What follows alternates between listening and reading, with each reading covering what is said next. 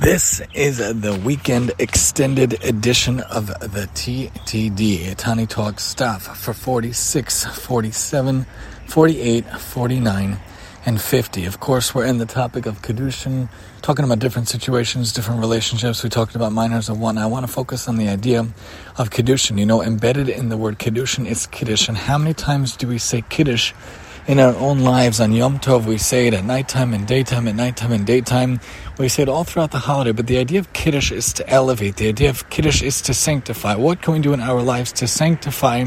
something we do, elevate something we do in our life as we take the Kiddushin, a man to a wife, we take a ring, we take a shtar, a document, we elevate it to the most beautiful relationship on earth of a man and a woman, a husband and a wife. What can we do in our life? To elevate the aspects around us, take one idea and dedicate it towards Hashem. If you're working with kids, what can you do to uplift, to, to sanctify, to make something more beautiful? make something more wonderful.